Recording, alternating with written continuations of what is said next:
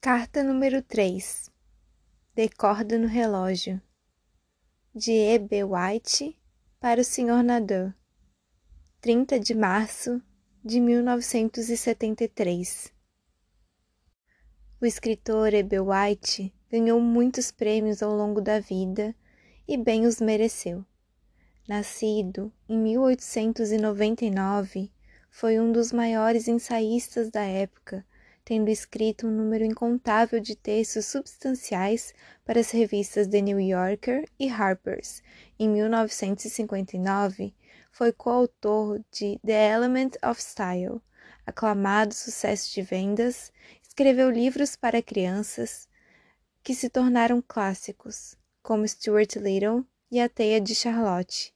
Também escreveu centenas de cartas maravilhosas. Em março de 1973, enviou essa resposta perfeita a um certo senhor Nadeau que queria saber a sua opinião sobre o que lhe parecia um futuro sombrio para a humanidade. Caro senhor Nadeau, enquanto houver um homem íntegro, enquanto houver uma mulher compassiva, o contágio pode se alastrar e a perspectiva não é desoladora. A esperança é o que nos resta em tempos difíceis. Vou me levantar no domingo de manhã e dar corda no relógio, contribuindo para a ordem e a estabilidade. Os marinheiros têm uma expressão para definir o tempo. Dizem que o tempo é um grande blefista. Acho que isso também é verdade em relação à nossa sociedade tudo parece sombrio, e então as nuvens se abrem e tudo muda, às vezes de repente.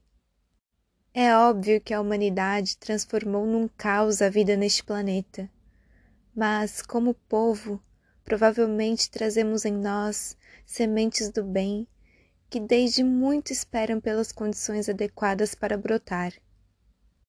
A curiosidade, a inflexibilidade, a inventividade, a engenhosidade do homem o levaram a sérias dificuldades.